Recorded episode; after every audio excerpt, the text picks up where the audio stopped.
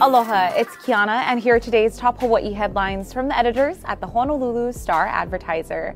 Also, mahalo to Longs Drugs Hawaii for sponsoring the show. Head on over to your neighborhood Longs Drugs for all your shopping needs. Authorities in California are searching for a suspect who kidnapped four members of a family, including an eight month old child. The Merced County Sheriff's Office said the child's 27 year old mother, 36 year old father, and 39 year old uncle were taken at gunpoint from a business in the city of Merced on Monday. Detectives believe the man destroyed evidence in an attempt to cover his tracks, but he was captured on surveillance footage. Officials released two images of the possible suspect in hopes of identifying him. He's seen wearing a dark hooded sweatshirt, dark shorts, and a light blue disposable face mask. The kidnapper has not attempted to contact law enforcement officials, and no ransom demands have been made.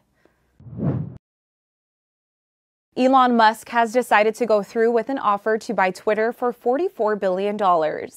Musk made the offer in a letter disclosed by Twitter through a regulatory filing today. The Tesla CEO inked a deal to buy the social networking company in April. Three months later, Musk said he was backing out of the agreement because Twitter didn't provide enough information about the number of fake accounts on its platform. Twitter sued to force Musk to go through with the purchase. That lawsuit was set to go to trial in Delaware Chancery Court in two weeks. Twitter now intends to close the deal at the original offer price of $54.20 per share. Trading of Twitter stock was halted today pending release of the news. Its price jumped nearly 22% when trading resumed. Authorities are investigating separate bomb scares at Daniel K. Inouye International Airport and Joint Base Pearl Harbor Hickam. Both incidents occurred on Monday. A suspicious bag found at the airport prompted the shutdown of multiple gates and baggage claim areas on the Diamond Head end of Terminal 2. That section of the airport was evacuated and didn't reopen until 8 Monday night. In the second incident, security personnel at Joint Base Pearl Harbor Hickam received a report about suspicious packages at Borchers Gate. The gate was closed at about 5:20 in the afternoon. Three packages were examined by bomb technicians and declared safe shortly after 9:30 that night.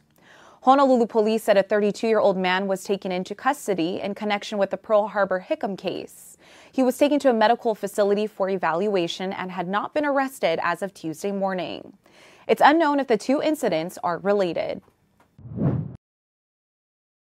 More than 50 people attended a Honolulu Police Department hearing to weigh in on proposed rules concerning licenses and permits to carry guns in public along with those who provided in person testimony at the HPD's Alapai headquarters this morning. More than 400 pages of written testimony was submitted to police.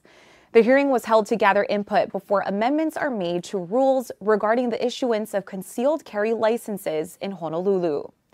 The changes are in response to a U.S. Supreme Court's decision that struck down a New York state law which placed restrictions on who can legally carry a gun outside their home. In Hawaii, the ruling means that police chiefs can no longer deny a permit to carry for law abiding citizens who satisfy a set of basic requirements. HPD expects to begin issuing concealed carry weapons permits this month. Country music icon Loretta Lynn has died. Lynn rose out of poverty and into fame through songs about life and love as a woman in Appalachia.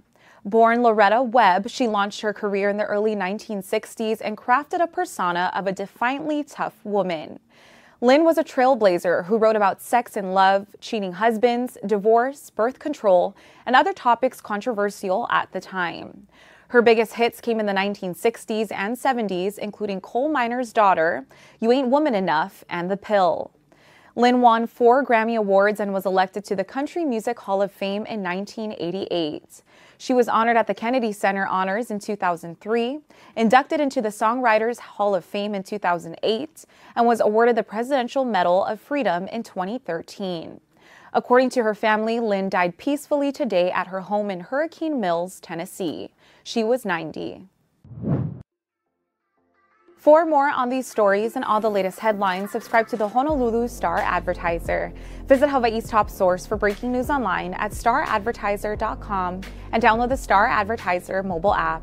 Mahalo, have a great day, and we'll see you back here tomorrow.